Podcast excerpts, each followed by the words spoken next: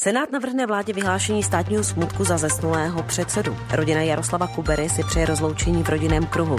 Jakou podobu pětní akce nakonec budou mít? Andrej Babiš chce spojit ministerstvo dopravy s rezortem průmyslu a obchodu. A ve hře je také spojení ministerstva zdravotnictví s rezortem práce a sociálních věcí. Co se za těmito nápady ministerského předsedy skrývá? Před slovenskými volbami posiluje krajně pravicová strana Kotlebovci. Momentálně je v průzkumech na druhém místě. Proč chce tolik lidí volit? I o tom budeme mluvit. Tak vítejte. Den podle Heleny Šulcové.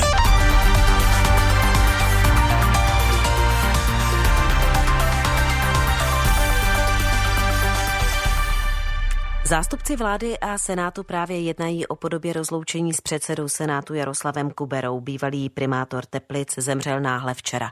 Senát navrhne vládě vyhlášení státního smutku za svého zesnulého předsedu.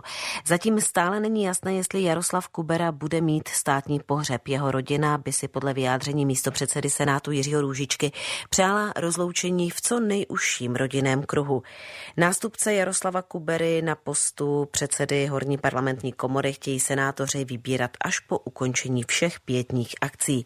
Mým hostem je Petr Nováček, komentátor Českého rozhlasu. Moc tě zdravím. Já tebe taky a posluchači, dobrý den. Samozřejmě, Petře, záleží na rozhodnutí rodiny, ale zajímá mě tvůj názor. Bylo by na místě, aby tak vysoce postavený politik, druhý nejvyšší ústavní činitel, měl státní pohřeb? Tak za prvé, prvořadé by mělo být přání rodiny. To si nebudu představit, že by mělo být jinak. Za druhé samozřejmě druhý nejvyšší státní ústavní činitel by měl mít státní pořeb, tím spíš, že eh, Jaroslav Kubera byl velmi váženou osobností, eh, někým eh, typem, který, jakých jsem viděl v politice málo určitě, ale měl by mít. Ale samozřejmě říkáš, je to věcí rodiny. Hlavně věcí rodiny, ano. A to znamená, že eh, nikdo ze, ani ze z představitelů Senátu, ani z jiných politických představitelů do toho nemá co mluvit, ale mohou třeba rodině vzkázat, že to je dobrý nápad, což tak třeba dělají dnes v těch vyjádřeních. Obvykle se to přeci řeší tak, že bývá ta oficiální část a to je pak eh, Eh, ten eh, buď to státní pohřeb nebo nějaký podobný akt eh, oficiálního rozloučení s panem Kuberou jakožto s ústavním činitelem. A pak to, ta závěrečná část Eh, se konává v tom úzkém rodinném kruhu už bez účasti veřejnosti, tak se to dělá obvykle. Kdyby se, myslím, na tomhletom eh, rodina s těmi, kdo budou pětní akt organizovat, dohodla, tak by to bylo asi optimální. Eh, je, myslím, do hodně lidí, kteří by si přáli Jaroslavu Kuberovi zdát čest i tak, že třeba budou položit kitku eh, k jeho katafalku nebo něco takového. Na adresu Jaroslava Kubery od včerejška zaznívají pochvalná slova od jeho kolegů z různých částí politického spektra. O jak významnou politickou osobnost Petře občanská demokratická strana přišla? Mohl by se Jaroslav Kubera stát opravdu jednou i prezidentem, o čemž on sám často žertoval? Tak Jaroslav Kubera byl populární tím, že byl stále stejný. Měl stejné názory, eh, ne ve všem s ním člověk mohl souhlasit, ale vždycky eh, to byly respektabilní názory, obhajoval je důrazně, ale slušně a zrovna tak jednal se svými názorovými oponenty. Oni vzpomínají na to, že se pádali a nakonec si podali ruce nebo se dokonce jaksi poklepali po ramenou. Eh, takový byl jaksi Jaroslav Kubera navíc uvnitř ODS. On se nedral do nějakých vedoucích funkcí, ale eh, byla to taková jedna z vnitřních autorit občanské demokratické strany, to nepochybně. Měl by tedy na to stát se prezidentem? No to já nevím, protože to je samozřejmě širší soutěž. Eh, jestli by typ, typologicky to byl zrovna optimální člověk pro funkci hlavy státu, tak jak bych si já představoval, to i přes úctu k Jaroslavu Guberovi tvrdit nebudu. Ale protože byl populární a volba je přímá, tak z tohoto hlediska by samozřejmě šanci měl. Každopádně ODS přišla o jednu ze svých eh, nejznámějších tváří, tak se to asi dá říct. Dá říct, otázka je, co bude dál. A co bude podle tebe? To, znamená, bude, bude, bude druhý Kubera někde? Je, je tam někdo takový, kdo by... Druhý Kubera není a určitá jednání začínají neoficiální, když oficiálně se říká, že se nic nebude konat až eh, po, po, po porbu Jaroslava Kubery. Eh, situace taková, že eh, do čela horní parlamentní komory, tedy Senátu, po posledních senátních volbách byl, byl nominován eh, reprezentant ODS. Eh, vzpomeňme si, tam to tenkrát bylo takovými poměry jako 19 pro eh, to združení, které hlasovalo stan, v němž byl stan, zástupci TOP 09 a nezávislí kandidáti hlasují, startující třeba za, za stan jako profesor Drahoš, a teď měli 19 mandátů, 18 jich měla ODS, a teď jich má tedy 17 a 15 jich měli lidovci. Takže tyhle tři se tehdy dohadovali o tom, kdo na koho padne to předsednictví v Senátu. A byl vybrán Jaroslav Kubera, tedy zástupce ODS, té druhé nejsilnější senátní strany. No ale teď, co tedy, co, co tedy v ODS, co pokud vím, tak v senátorském klubu eh, se hovoří o tom, že jeho nástupcem by tedy měl být dosavadní předseda eh, senátorského klubu ODS, ale tomu se do toho prý nechce a část senátorů z ODS si přeje Jana Olberfalcera, ale tento naopak nemá podporu e, e, další části ODS. On je to takový velmi svérázný intelektuál, takže e, je to možné, že tu podporu části ODS nemá. Takže se uvažuje o tom, kdo by to mohl být tedy jiný. No a jedna možnost je místo předseda, první místo předseda Senátu eh, Pan Ružička. Miloš Ružička, ano, eh, který byl dlouhou dobu, ale to je taky věc jaksi nejednoduchá.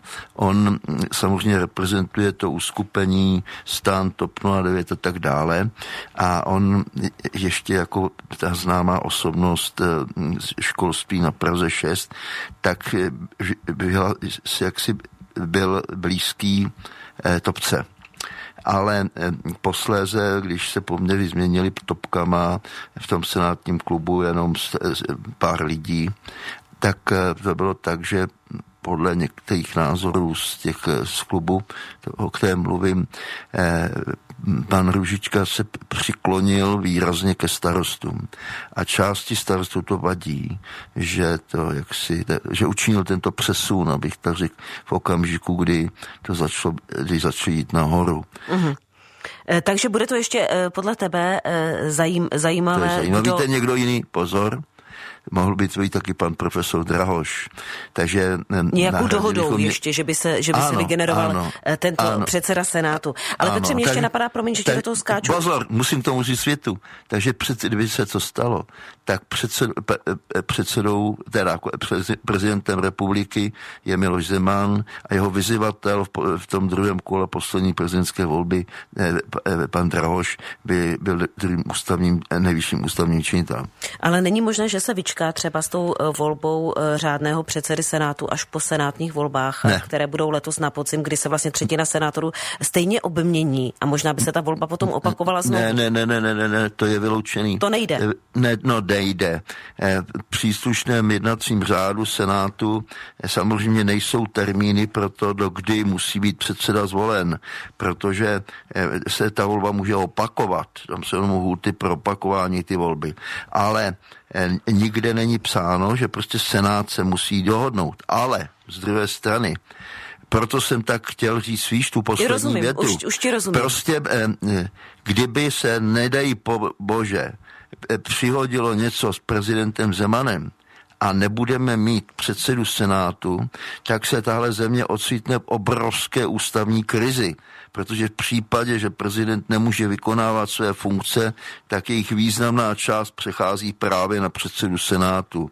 Takže proto je zapotřebí, už jsem to pochopila, eh, proto je zapotřebí, eh, aby Urazím tedy se zvolil. Panu prezidentovi dlouhé zdraví, senátu. tak aby předsedu Senátu zvolil co nejdříve. To byl Petr Nováček, komentátor Českého rozhlasu. Petře, moc krát děkuji. Naschledanou. Já taky moc krát děkuji a naschledanou.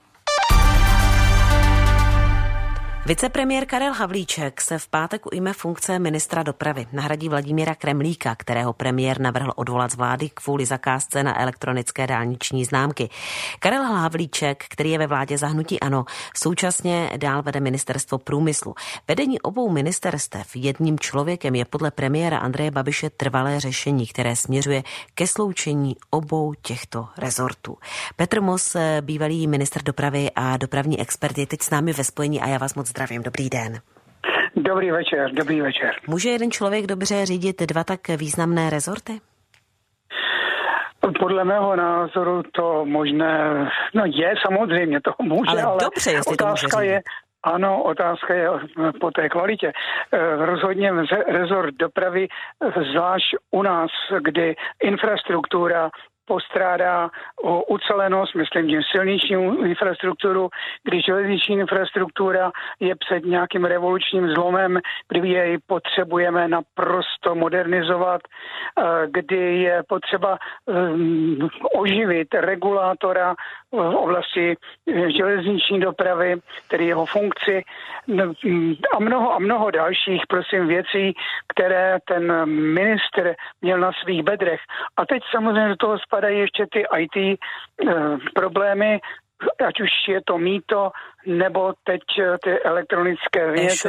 Mm-hmm. E-shop. No to je... Uh, to je hodně práce, opravdu... jak, když vás tak poslouchám. Takže vy, vy si myslíte, že to není rozumné, že to nepůjde dělat a čím si vysvětlujete, že se do toho tedy pouští pan premiér? tak chtěl bych především říct, že sloučení ministerstev, to je vlastně reengineering této oblasti a vyžaduje jako takový obrovský projekt, projekt tedy toho vlastního reengineeringu, to je propojení těch eh, dvou institucí a eh, propojení procesů, jejich nové nastavení. Jinak mm. představit si, že to je jako spojení dvou firm, to tak prostě nelze rozhodně uh, to odmítám. A Myslím, nejsou tam přece mě... nějaké průsečíky, protože pan Havlíček dnes eh, právě mluvil o tom, že tam nějaké průsečíky našel, tak vy byste také našel nějaké průsečíky u těchto dvou ministerstev, v čem se třeba spojují, v čem, eh, v čem se dá ušetřit i pár korun? Ministerstvo průmyslu obchodu má průsečíku mnoho se všemi ministerstvy. A stavět koncept nového ministerstva s sloučením těchto dvou na takovém nějakém jednom, dvou, tří průsečících je prostě trošku odvážné. Ale já si myslím, že je to jenom dočasné řešení, že pan premiér potřeboval naléhavě řešit tu situaci, která rozhodně nebyla Eh, není dobrá, zejména pokud se týká eh, toho e-shopu. Tady no, se rozhodně provinil pan eh, minister předchozí, myslím minister dopravy, v tom, že nekoordinoval svoje kroky s tvorbou státního informačního systému jako takového a že tedy všechny ty záležitosti kolem datových formátů, kolem eh, procesů eh, informačních systémů spojujících, tak eh, to všechno bylo, to jak si bylo opomenuto. A ta cena ještě navíc, ta vám přijde vysoká? No ta cena, prosím, já jsem neměl možnost vidět eh, ten objem prací, který tam byl předmětem smlouvy, ale eh, tak, jak hovoří odborníci, kteří staví eh, e-shopy, tak je vysoká samozřejmě. Nicméně může tam být záležitosti šifrování, záležitosti bezpečnostní, které jsou poměrně drahé, ale to nedokážu teď posoudit. Nicméně to musí vše hrát dohromady dohromady s záměry a koncepcí státního informačního systému jako takového ve celé své šíři a to tady prosím nebylo dodrženo. Co by měla být priorita, se kterou by eh, v pátek eh, se pan Havlíček měl ujmout úřadu dopravy? Tak, Stavy dálnice? No tak samozřejmě eh, především by potře- se musí uh, obklopit lidmi, kteří v tom rezortu dopravy opravdu mm, odvedli pozitivní práci. Já mezi ně uh, řadím i takového náměstka pana Tomáše Čočka, což je, což je odborník na slovo vzatý a jeho odvolání by asi nebylo dobré.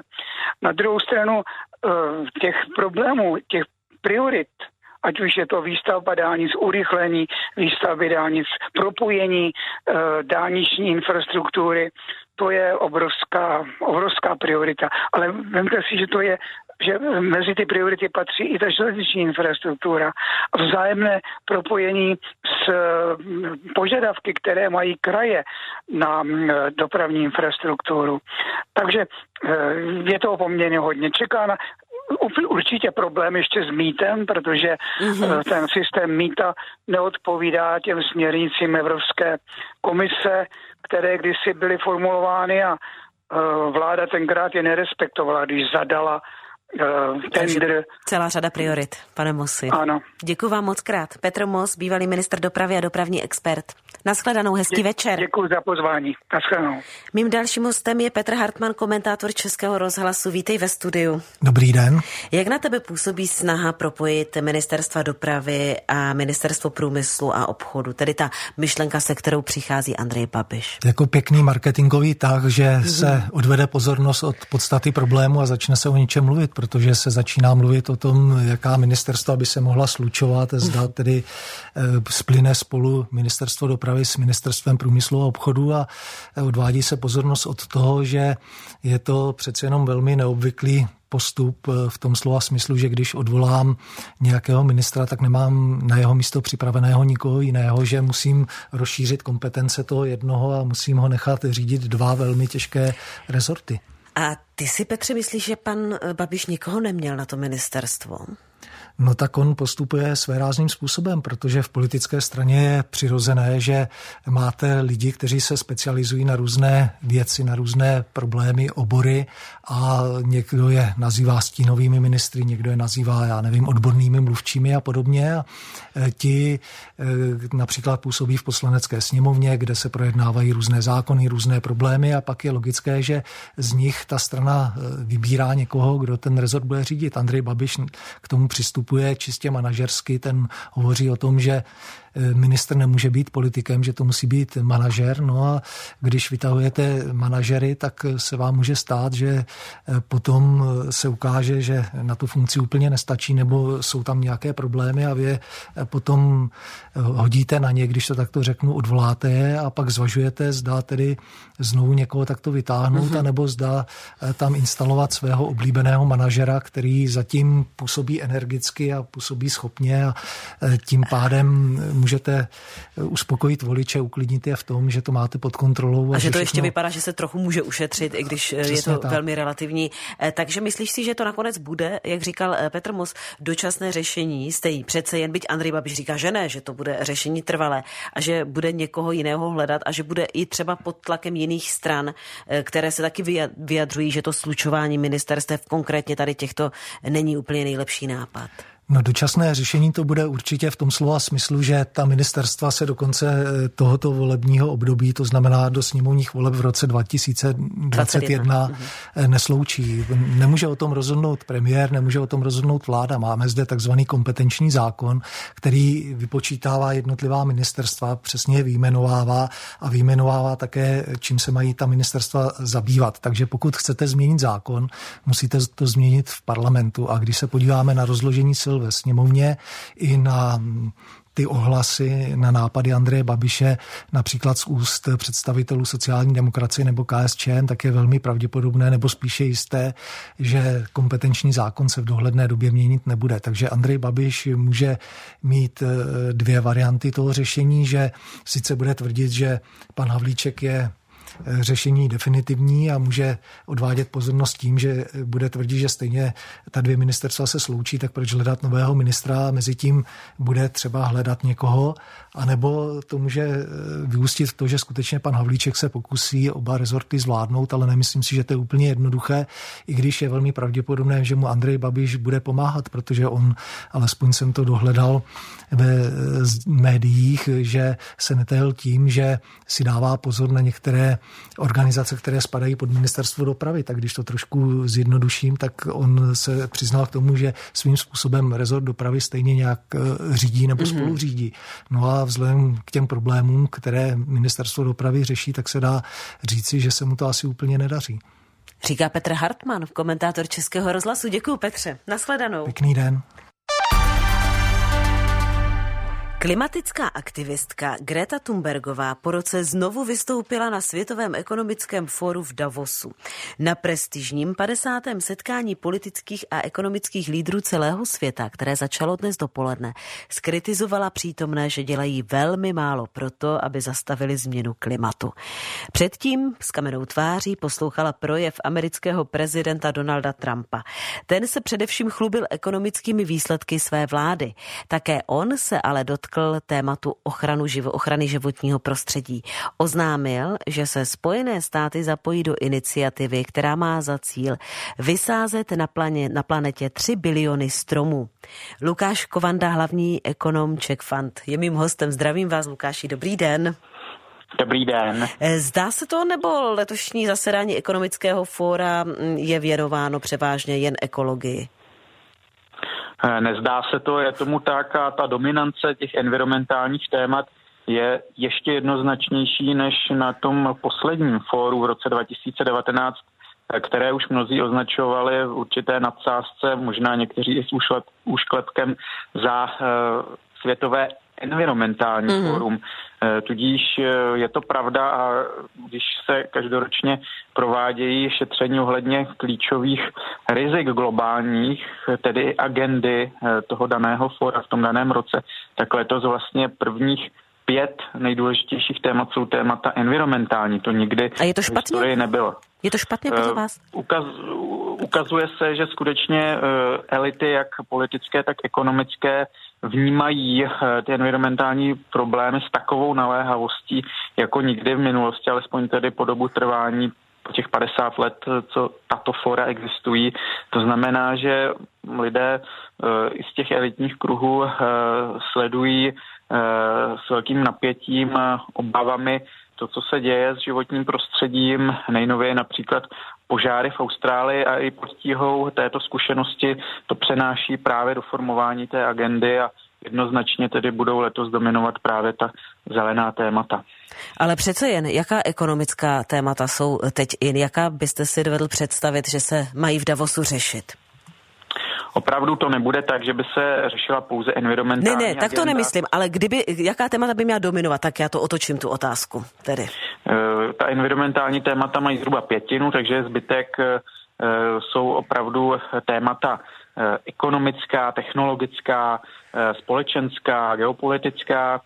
Z těch ekonomických témat, i když ono to hodně hraničí právě s společenským se společenskou tématikou je otázka nerovnosti, jak tedy nerovnosti příjmové, eh, tak nerovnosti eh, mezi muži a ženami, co se týče například eh, šancí na uplatnění v zaměstnání, takže toto bude asi to klíčové téma, které už se dá označit za ekonomické, protože spoustu ekonomů se právě výzkumem této nerovnosti zaobírá.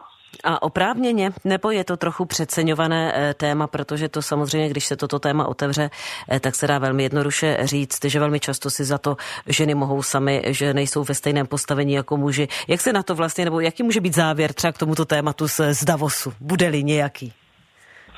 Eh, myslím si, že závěr z Davosu a to je hlavní vlastně přínos nebo hlavní jak se říká hezky česky, myslím ironicky, hlavní message eh, těchto for je to, že vlastně vytváří určitou agendu, kterou se pak jak ty kruhy ekonomické, biznisové, tak kruhy politické zaobírají a já si myslím, že tímto poselstvím, touto message bude další tlak na to, aby tedy se zrovnoprávňovaly ženy s muži. Protože Byť ty stále... ženy nebudou, nebudou třeba chtít. když ženy nebudou chtít, tak by to měla být, měla být věc jejich volby. Ono samozřejmě nelze úplně přece jenom zarovnávat rozdíly, které jsou dány biologicky a tak dále, ale Právě. to, co lze ošetřit jaksi na úrovni té ekonomické například, případně legislativní, tak v tomto směru ten tlak vyvíjen bude ale uh, urč, už, určitě došlo v posledních letech k velkému posunu, jen co se týče třeba uh, podíl ženských účastnic eh, toho Davosského fóra je letos nejvyšší v historii, bytě je to stále necelých 25%, ale je to posun proti roku 2010, tuším, kdy to bylo jenom 15%, to znamená ne, pardon, to bylo 2014, mm. takže eh, tam je vlastně za posledních eh, několik let markantní nárůst o 10% bodů eh, ženských účastnic tohoto fora, což svědčí o tom, že i ti organizátoři jsou si vědomi určitých rezerv, které stále jsou. A nebo jsou pod tlakem třeba něk- některých neziskových organizací, i to je možné. Ano, to je samozřejmě také možné, protože zase spousta neziskových organizací má z toho dobrý profit, dobrý zisk z toho, že jak si apelují na tu vyšší rovnoprávnost, eh, na eh, odstranění té nerovnosti a eh, pak je třeba odlišovat ty, které to myslí, řekněme, upřímně a které skutečně přispívají k tomu celospolečensky kýženému rozvoji a ty, které ne. Takže to je samozřejmě úplně odlišná tématika, do ní bych se nerad pouštěl, ale určitě dochází k posunům, co se týče právě těch šancí žen na pracovním trhu. Vidíme to jasně v posledních letech. Samozřejmě některé země jsou vepředu, některé jsou pozadu, eh, takže i toto by měl eh, právě ten Davos adresovat, protože tím, že jsou účastní eh, vlastně lidé z celého světa, jak z těch zemí vyspělých ekonomicky, tak těch rozvojových, rozvíjejících se trhů, kde samozřejmě ta situace a to, jak vlastně se staví k ženám, je naprosto odlišná. Mm. Když třeba se zaměříme na Indii nebo na oblast Blízkého východu, no tak to je diametrální rozdíl proti situaci, jaká panuje v zemích západní. Ano, tam by se to nepochybně řešit, řešit, řešit mělo, ale já jen upozorňuji na to, že občas je to takové až hysterické v některých e, e, zemích, které si zrovna nemusí, nemusí stěžovat.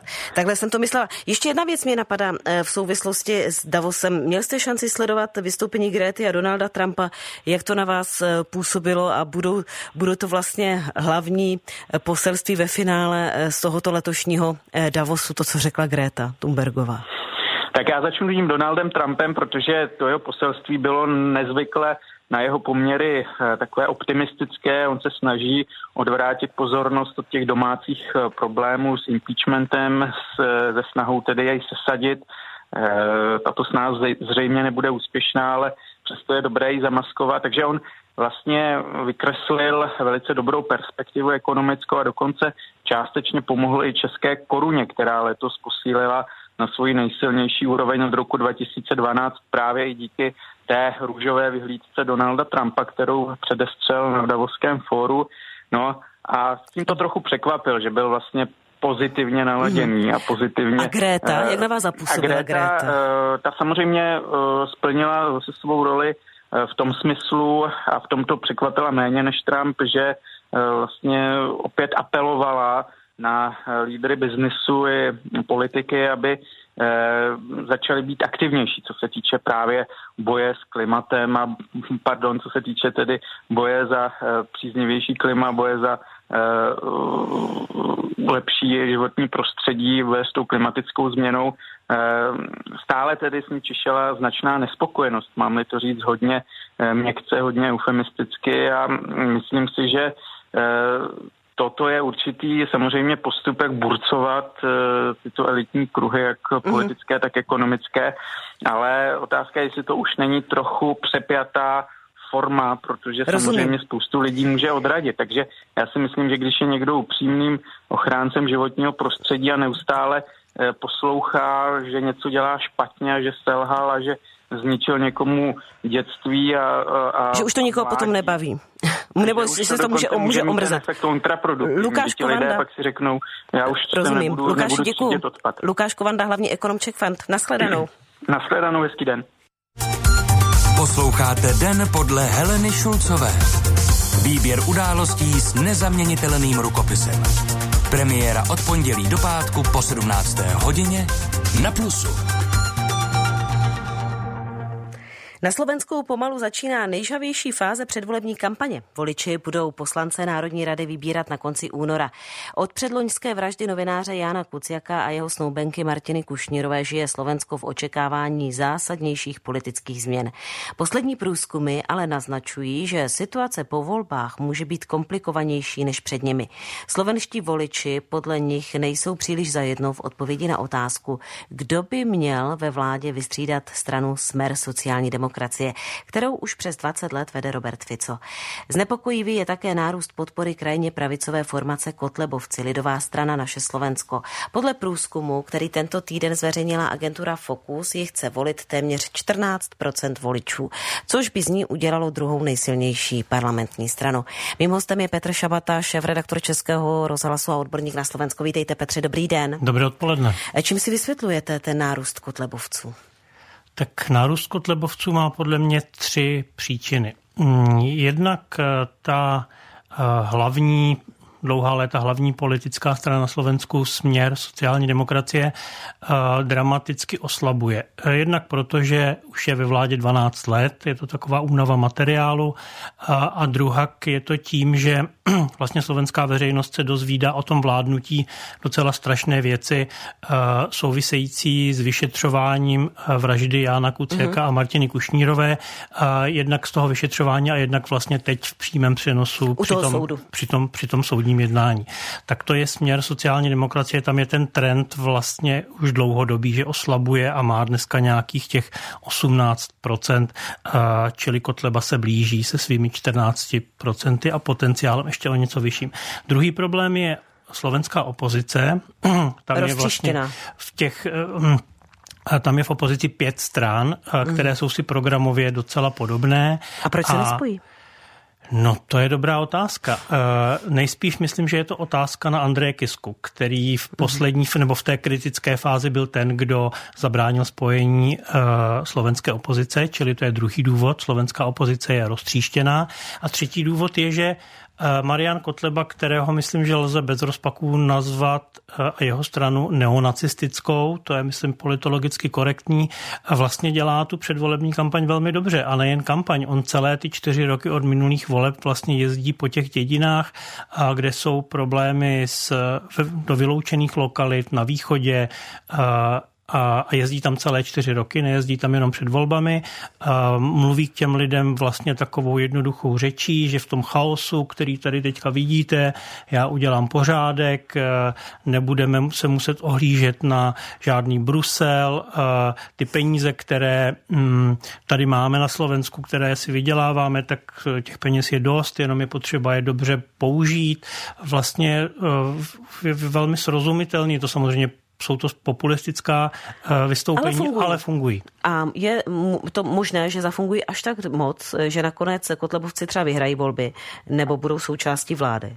No to, že vyhrají volby, to se může klidně stát, protože ty trendy, jak jsem říkal, směr jde dolů a kotlebovci jdou nahoru. A ten rozdíl už není tak velký, teď a opoziční 4%. strany se někde, řeknu to, v vozovkách motají uh-huh. maximálně kolem 10% a Kotleba má 14, čili to se klidně může stát, že Kotleba vyhraje volby. A že by byl součástí vládní koalice, to si myslím, že nenastane. Že by s ním nikdo nešel do vlády? I myslím si, že volby. s ním nikdo nepůjde do vlády, opoziční strany v žádném případě a uh, strana Směr pořád ještě expremiéra Roberta Fica, protože on je předsedou tý, té strany a nejmocnější muž, muž v té straně za nějakých výjimečných okolností. Myslím, že by ta strana byla schopná vládnout s tichou podporou nebo domluvenou tolerancí eh, Kotleby.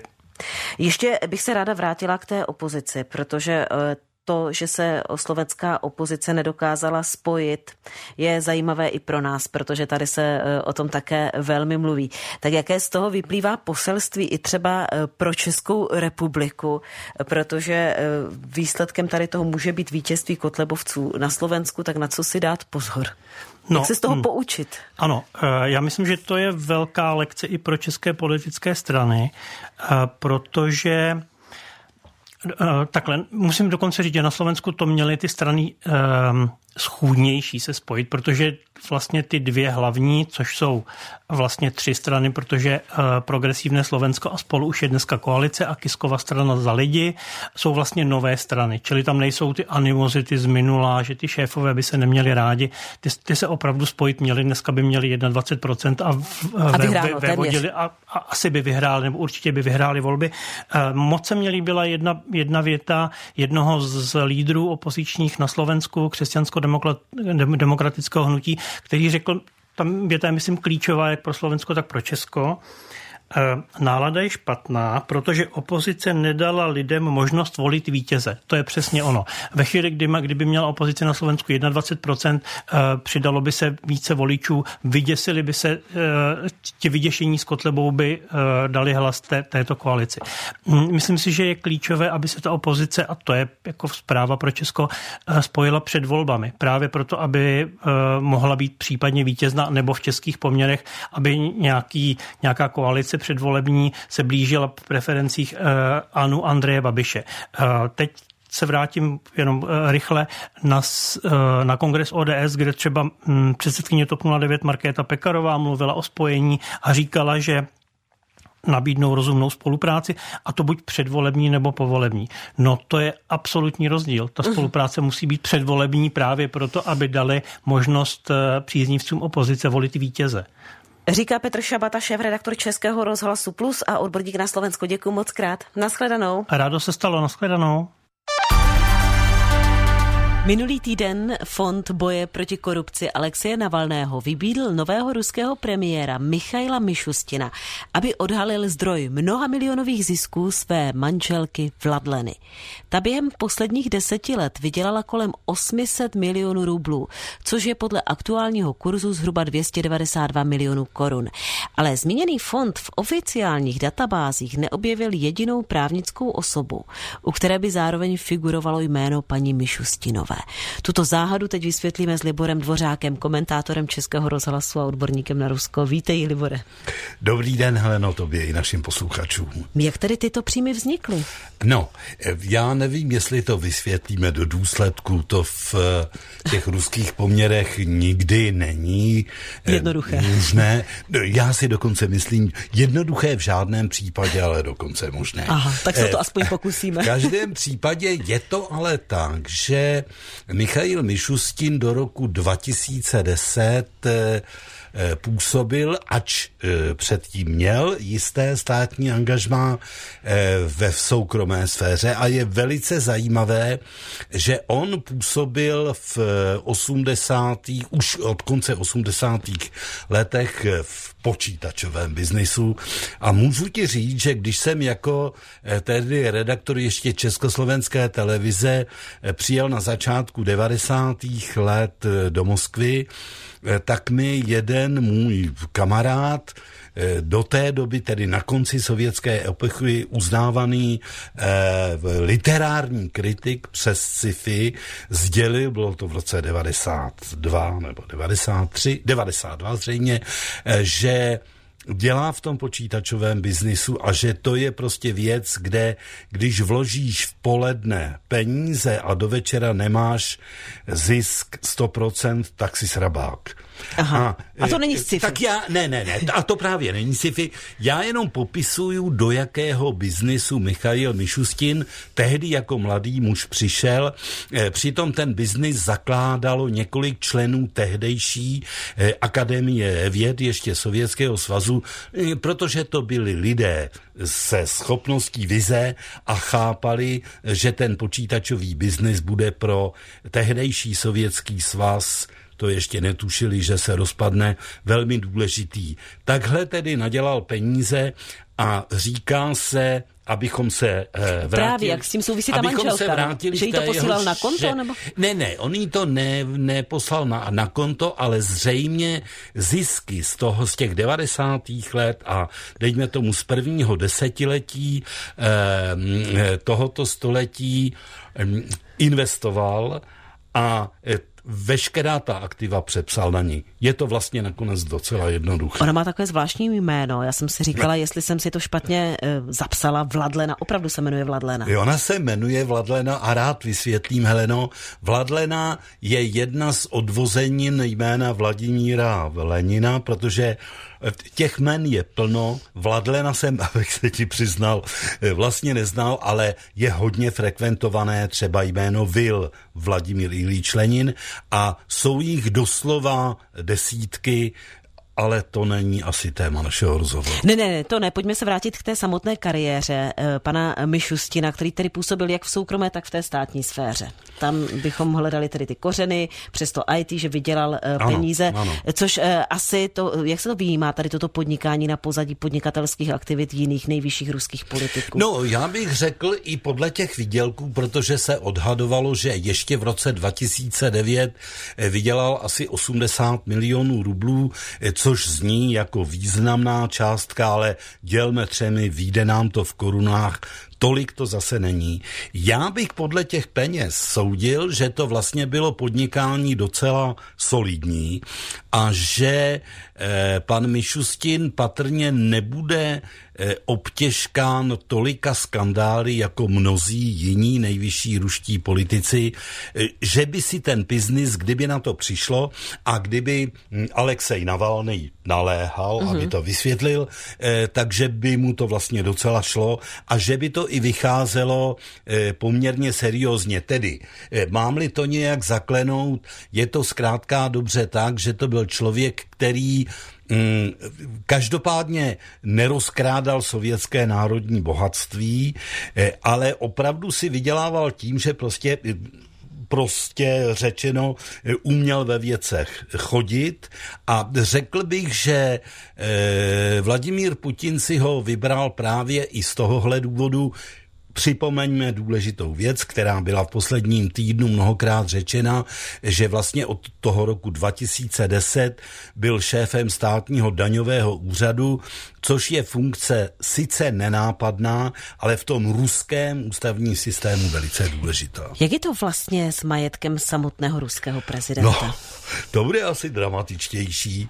Všeobecně se odhaduje, eh, že ten majetek by se mohl pohybovat od 35 do 200 miliard dolarů. Eh, nemůžeme samozřejmě Aha. tohle tvrdit. Mhm. To jsou odhady a pro mě ale třeba dění toho posledního týdne, eh, tedy to usilování eh, o to zůstat u moci doslova až do smrti, je diktováno právě tím, že ten majetek bude opravdu značný až obrovský a jakmile by Vladimír Putin opustil veškeré mocenské struktury a někdo se v tom rázně začal hrabat, tak bychom se asi dočkali uh, velmi nepříjemných překvapení, tedy nepříjemných zejména pro Vladimíra Vladimiroviče. Takže se bude držet, co to půjde. Bude se držet, co to půjde. Ty scénáře... se věrnými. Ano, ano. No, nehledě k tomu, že ti věrní jsou na tom podobně, víš?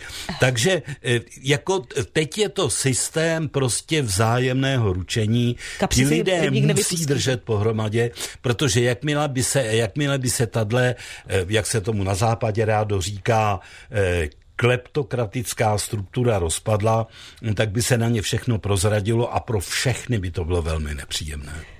Libor Dvořák, komentátor Českého rozhlasu, odborník na Rusko, děkuji ti. Naslyšenou. Americký senát dnes fakticky zahajuje impeachment, tedy proces, který může vést až k sesazení prezidenta Donalda Trumpa z funkce. Proti prezidentovi vznesla ústavní obžalobu ze zneužití úřadu sněmovna reprezentantů, kterou ovládají opoziční demokraté. Připomínám, že Donald Trump je teprve třetím americkým prezidentem, proti kterému byl proces impeachmentu oficiálně zahájen. Duša Neumann, spolupracovník Českého rozhlasu ve Spojených státech. Duša, nemoc zdravím zdravím, dobrý den. Eh, dobrý den. Jak bude impeachment probíhat? Co se očekává v těch nejbližších hodinách? Tak impeachment začne přibližně za sedm minut od teď, eh, ovšem washingtonského času, to znamená v jednu hodinu. A dnes prakticky se bude projednávat pouze pravidla, podle kterého ten proces bude v příštích dnech probíhat. Ta základní pravidla jsou stanovená. Senát se sejde každý den v jednu hodinu odpoledne a bude projednávat tu ústavní žalobu do 5 až 6 hodin večer. Očekává se, že teda se bude projednávat do maxima, protože zatím, jak se navrhl pravidla Eh, mlčí většiny, to znamená Mitch McConnell, tak demo, republikáni chtějí ten proces zkrátit co nejvíce, aby do 21. ledna, kdy má prezident přeznést eh, zprávu o stavu Unie, už byl ten proces impeachmentu za nimi. Proti tomu ovšem velice silně vystupují demokraté, kteří už teď i před hlasováním kritizovali eh, McConnellův postup a návrh pravidel, takže asi to bude velice ostrá mhm. debata a veliká je show, na kterou je tedy americká veřejnost docela zvědavá. Tak jedna věc, která mě napadá, Senát je ovládaný republikány dvoutřetinovou většinou, ehm, je asi, se asi neočekává, že by se shodl na vině Donalda Trumpa. Nechápu, proč senátoři tu žalobu jako celek prostě neodmítnou a hotovo. To nejde?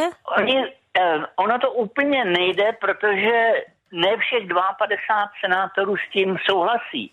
Tam je taková pátá kolona, kterou tvoří zhrzený republikánský kandidát z předchozích období Mitt Romney mm-hmm. a senátorky Kolinsová a Mulkovská. Takže v tom okamžiku, kdyby tito tři senátoři hlasovali proti, tak uh, republikáni tu většinu ztrácejí a vlastně celý proces by se protáhl na několik měsíců, protože demokraté by mohli eh, by mohli znova ty články uvádět a volat nové svědky a prostě dalo by se to táhnout téměř do nekonečna. Ublíží nebo pomůže impeachment Donaldu Trumpovi před prezidentskými volbami, které budou na podzim? Já si myslím, že je příliš brzo na to, aby to mělo nějaký zásadní vliv, pokud to tedy dopadne tak, jak se předpokládá, to znamená, že prezident sice e, bude obžalován, ale nebude se sazen, neboť e, většina těch e, senátorů nakonec po vyslechnutí svědků, což se pravděpodobně stane a tak dále, to se sazení neprosadí, protože když si srovnáme tuto ústavní žalobu se žalobou proti prezidentu Clintonovi, Donald Trump je obžalován ze dvou těch jaksi politických zločinů, zatímco Bill Clinton byl obžalován z jedenácti a přesto nebyl sesazen. A když už tedy zmiňujete nebo vzpomínáte na dobu, kdy, byl, kdy se zkoušel odvolat Bill Clinton, tak byla i a ta atmosféra na druhou stranu trochu jiná? Je teď, nebo jsou političtí oponenti Donalda Trumpa mnohem víc vyhrocenější, radikálnější, než byli třeba Clintonovi odpůrci v té době? Tak dá se říci, že tehdy mezi oběma stranami byla jakási politická brázda a dneska je to propast. Aha. Eh, tehdy proti Clinton vystupovali eh, politici, tedy senátoři z obou stran. Eh, ta žaloba Clintona byla více osobní, neměla vůbec žádný zahraničně politický dosah a také to projednávání mělo jiný charakter. Clinton byl zcela jasně usvědčen z toho, že lhal před senátem, před kongresem. V případě Donalda Trumpa to bude velmi obtížné, protože demokraté ho viní asi už 1800 lží, což je samozřejmě lehce přehnáno, dá se říci. Takže když je ta žaloba tak veliká, tak se z toho nedokáže vůbec nic. Ještě prosím stručně připomeňme, co na to všechno říká samotný Donald Trump.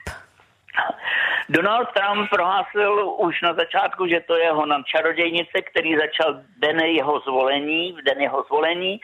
A také prohlásil, že má na práci daleko důležitější věci, než se zabývat těmito nesmysly a odletěl do Davosu, kde předestřel jaksi uh, americký plán a vyzval světové vůdce, aby se připojili k dnes jaksi nejdynamičtější ekonomice v západním světě.